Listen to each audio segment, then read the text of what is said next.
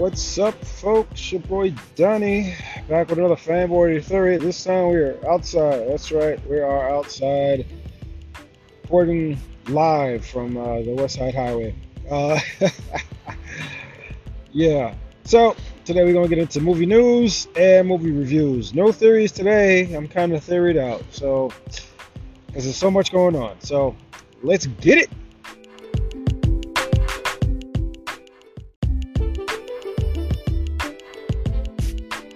Let's get into the movie news. I mean, that's what we're here for, right? Uh, so that's the movie news. Uh, G.I. Joe Ever Vigilant, new movie coming out from Paramount and Hasbro. Yes, they're dropping a new G.I. Joe series. That's right, new G.I. Joe series. Uh, writer producer Josh Appelbaum, best known for his uh, Teenage Mutant Ninja Turtles reboots and Ghost Protocol will be giving us a new take on a live action G.I. Joe. That's right, his take of the G.I. Joe franchise. Paramount and Hasbro are hoping to make an impact once again with the reboot of the series. So, not only that, also before filming of this G.I. Joe starts, it's a works of a franchise, well, works from the same franchise as Snake Eyes. Yes, Snake Eyes the movie, starring Henry Golding. He's not inked to play this movie as a starring role, but people really want him to play it. So once that happens, I'll be able to report that. So he played Nick Young in the crazy movie uh, Crazy Rich Asians. Uh, this, de- this movie details his up and coming star as the mass soldier. That's right, the masked soldier. All right. Okay, uh, the Batman. As we know, Robert Pattinson will take on the cowl of the masked vigilante in an upcoming movie. In his latest interview, he spoke about talking about the role and how it was tough to get in the costume. It felt strong and powerful once it was on.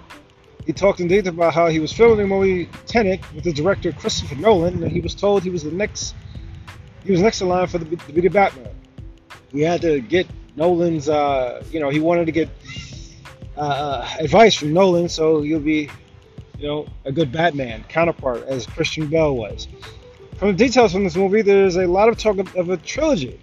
First, the first movie will focus on a, the comic, The Long Halloween. A lot of directors have taken essence from this comic, but never really an adaptation of it. It would be a pleasure to see Matt Reeves' versions of the Batman, since a lot of movies from DC will be under the black level, black label, just like the Joker film starring Joaquin Phoenix. Speaking of Joaquin Phoenix, the Joker. There's a lot of speculation on Oscar nominations for his role as a Joker in upcoming movie with the same title. Many, many reviewers who had an opportunity to see the clown Pussy Crime have stated that he take, the take on his role is refreshing, and not only did they feel indifferent of this film, but they stated that DC is for the grown-ups, which will differentiate, differentiate from Marvel in a big way. So yeah, so being the, the giant that Marvel is, DC has gone through a different approach and has made it a grown-up version. I mean, I always thought DC was a grown-up version, you know, because they do a lot of crazy shit. Um, and DC is always try to play in the background as being, you know, good for families and stuff like that. But this take on Joker is definitely something totally different. So, which is crazy. Because speaking of Marvel, uh, Spider-Man, ah, Hate to break the news, guys, but Spider Man is no longer in the MCU. The Sony CEO stated that the door is now closed, uh, stating that the negotiations are over and MC- the MCU will be left without Spider Man in their new Phase 4 and Phase 5's lineup. Uh, for now on, the current live action Spider Man will go on to appearing in Sony only productions that will not cross paths with the MCU characters. While speaking to Variety, Tony Vergara might be uh, butchering that name, mentioned that Marvel Studios President Kevin Feige would be stretched incredibly thin, with all new properties being added to the MCU. You know, giving examples of X-Men and Fantastic Four was one of the reasons was one of the reasons the talks broke down. Sony feels confident in Tom Holland and the newly created Spider-Verse that Sony that Sony had created. We will likely see Spider-Man in a Venom-like Venom movie, along with Morbius movie, Silver Sable, Black Cats, and the Sinister Six, which all are reported to be in the works for Sony. From my perspective, I noticed that Kevin Feige didn't say much from the movie lineup for Phase 5. He only stated that Blade, Fight, uh, Fantastic Four, and Guardians 3 are still in the works. It's funny how D23 introduced Miss Marvel, She-Hulk, and Moon Knight for Phase Five, as far as Disney Plus shows, but no movies. I really think they had plans for Spider-Man, and they just couldn't really talk about it because I guess there was no ink on the contract. So ah, we all just gonna have to wait and see. A couple of years from now, maybe Spider-Man will come back into the MCU, but you never know how strongly that's gonna be. Uh, movie review. Let's get it. On to the next.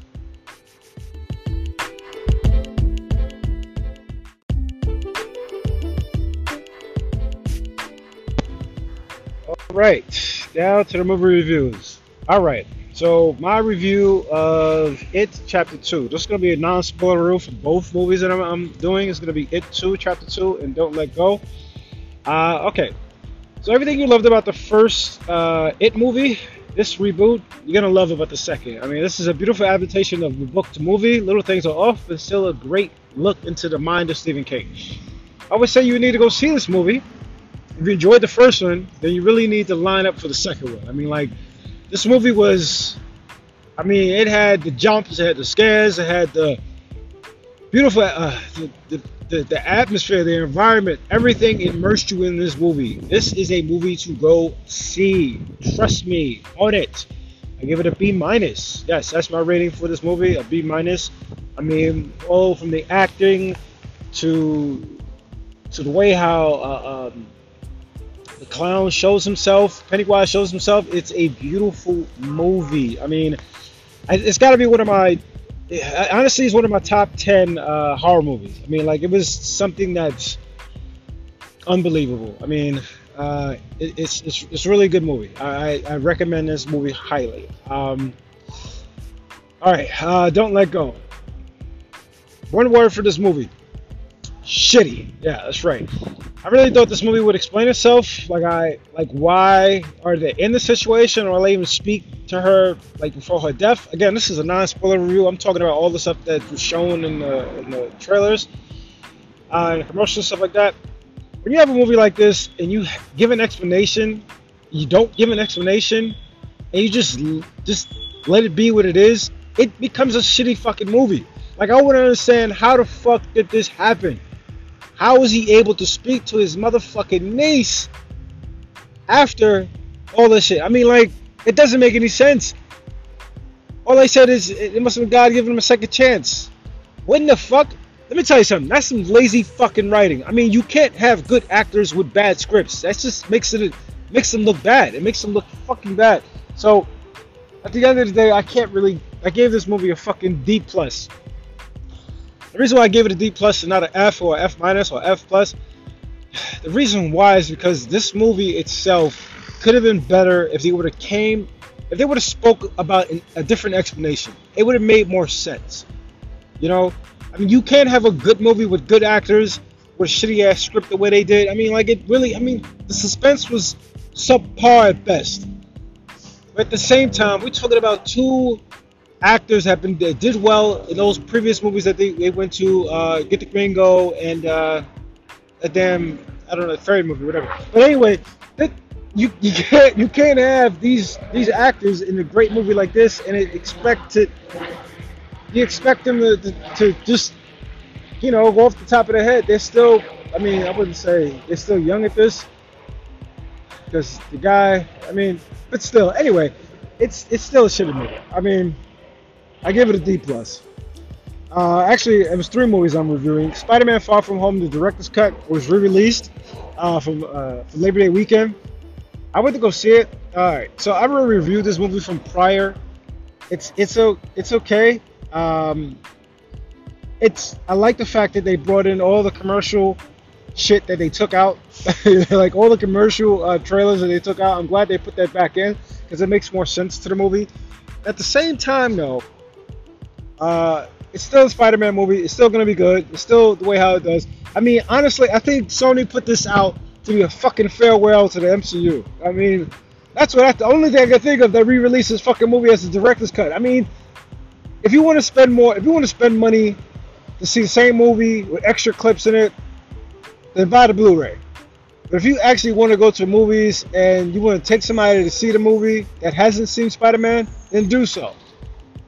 But other than that, wait for the Blu-ray and wait for it to come out director's cut of the Blu-ray. Because I mean, honestly, if you're telling me that you're dropping Spider-Man, you can, so you're dropping two different Blu-rays, one in director's cut and one is this, doesn't make any sense.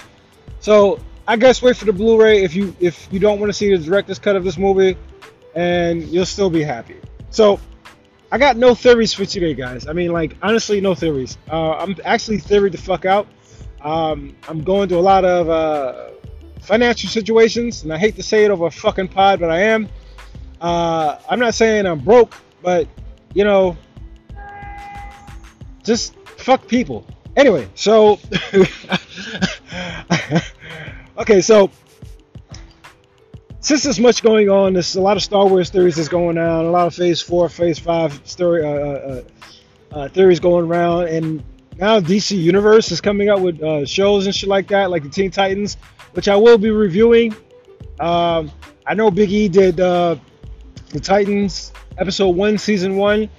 He stopped watching it because he knew it was a piece of shit. But you know what? Every Friday, I'm going to report this fucking show to you guys. I'm gonna give you my fucking thoughts and my reviews, and it's gonna be every Friday. I don't know if it's gonna be along with my uh, fanboy with a theory pod, but at the end of the day, if you don't want to watch the show, you want to hear my theory about the bullshit, or you want to hear what the fuck's going on, how my thoughts about it, then listen in to every either Friday or Saturday when I drop this pod. Uh, besides that, uh, fanboy with a theory, I mean fanboy with an opinion, has a contest out. That's right. It's a $25 gift card to Midtown Comics. All right. So if you want to just listen to his pod, get the, you know, it's more of a like, listen to his pod, you get it, you get the answer, send him, you email him, uh, and then boom, you, you win the gift card. Uh, it's only going to be one winner, it's not going to be multiple. So again, you can use the gift card in the store or online. It's up to you. So it's your boy Donnie, fanboy with a with a with a theory. No theories today, but damn it, fuck it. Enjoy yourself. Today's Friday. I'm actually dropping this pod late, and uh, it sounds like I'm yelling, which I am because I'm by the highway. so have a good one, guys. Enjoy your weekend. And uh, if you're going to the movies, don't go see go see it. It 2 Chapter 2. It's a good movie. Later.